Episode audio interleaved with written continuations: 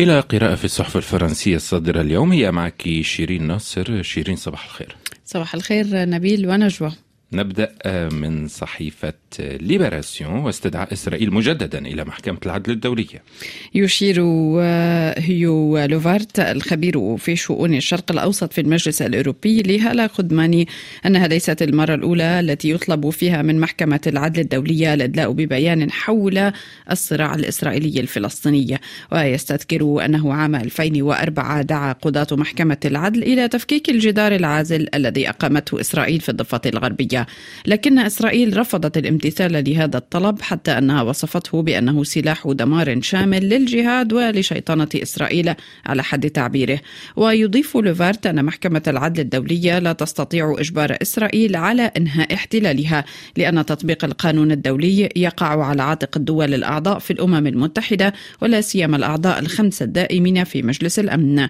ومع ذلك سعت الولايات المتحدة والدول الأوروبية دائما إلى حماية مشاريع الاستيطان الإسرائيلية من أي آلية دولية للمسؤولية. في لوموند نقرأ عن مضاعفة الاتصالات بين فتح وحماس بهدف المصالحة. تقول الصحيفة نبيل أنه رغم قيام محمود عباس بزيارة إلى الدوحة في الحادي عشر من هذا الشهر إلا أن لا شيء يشير إلى أنه التقى بمنافسيه من حماس لكنه استفسر من أمير قطر تميم بن حمد آل ثاني عن المفاوضات التي ترعاها الدوحة بين إسرائيل وحماس.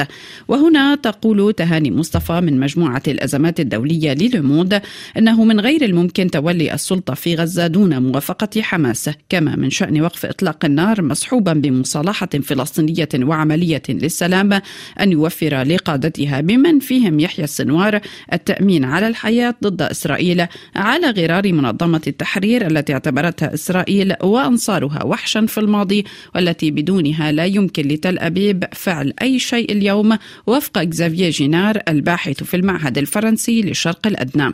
الخصم القديم محمد دحلان والم مقرب من الإمارات أرسل رجاله إلى حماس في الدوحة والقاهرة مقترحا مخرجا من الأزمة يفسح المجال لقيادة فلسطينية جديدة قادرة على إطلاق إعادة إعمار غزة بمساعدة الشركاء الدوليين.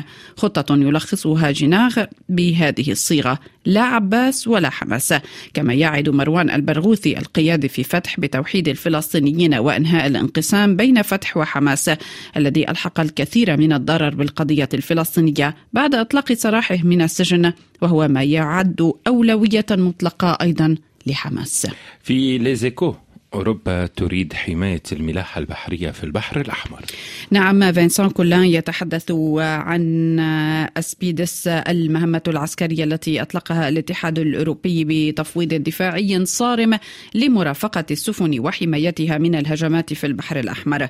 دول عدة أعلنت المشاركة في هذه المهمة لا سيما بلجيكا وإيطاليا وألمانيا وفرنسا. أما إسبانيا فلن تشارك. سيكون المقر الرئيسي لأسبيدس في لاريسا في اليونان وسيقود العمليات ضابط كبير في البحرية اليونانية وقيادة القوة من قبل أدميرال إيطالية. مدة المهمة ستكون لعام واحد في البداية وستغطي إضافة إلى البحر الأحمر المياه الدولية لخليج عدن وبحر العرب وخليج عمان ومضيق هرمز والخليج الفارسي. لاكخوا عنونت يوليا نافالنايا السيدة الأولى للمعارضة الروسية رغما عنها. نعم أعلنت أرملة أليكسي نافالني عزمها على مواصلة عمل زوجها الذي توفي الجمعة الماضي صورة لامرأة مصممة بأن تصبح رغما عنها شخصية بارزة في المعارضة ضد الكرملين كما تقول لاكخوا وصفت في وسائل الإعلام الغربية بأنها السيدة الأولى للمعارضة الروسية وهي ترافق وتدعم زوجها في معركته الطويلة والمحفوفة بالمخاطر ضد نظام بوتين. حتى أليكسي نافالني قال أنها أكثر راديكالية منه وأنه غير غير قادر على خوض المعركة بدونها. انتخبت بطلة العام من قبل صحيفة المعارضة نوفايا جازيتا وبعض أنصار زوجها حلموا بمستقبل سياسي لها مثل ستيفيلانا سيخاتوفسكيا والتي أصبحت زعيمة المعارضة البيلاروسية منذ وضع زوجها رهن الاحتجاز في ربيع عام 2020 لو باريزيان تحدثت عن خطبة للإمام محجوب محجوبي ضد فرنسا. نبيل بعد التصريحات المثيرة للجدل لإمام بانيول سور سيز وهو محجوب محجوبي بأن العلم الثلاثي الألوان في إشارة إلى العلم الفرنسي علم شيطاني يتطرق المتخصص برنار جودرا في حديثه مع ميتيار بيرتران في صحيفة لو باريزيان إلى إمكان مراقبة السلطات الفرنسية لما يقال في المساجد. ويشير إلى أنه في السنوات العشرين الماضية تحسن الوضع كثيرا خاصة بين مديري المساجد. في إسلام فرنسا هناك تنظيم ذاتي حتى بدون وجود هيئة مركزية مثل المجلس الفرنسي للمسلمين.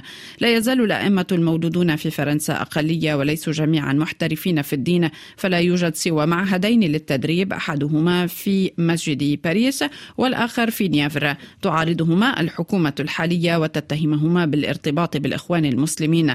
فوفق جودار الدولة الوحيدة غير المسلمة التي أنشأت نظاما للدراسات اللاهوتية يمكن أن يؤدي إلى مهنة الإمام هي ألمانيا وبدرجة أقل بريطانيا حيث يوجد تدريب في كامبريدج. شكرا لك شكرا نبيل.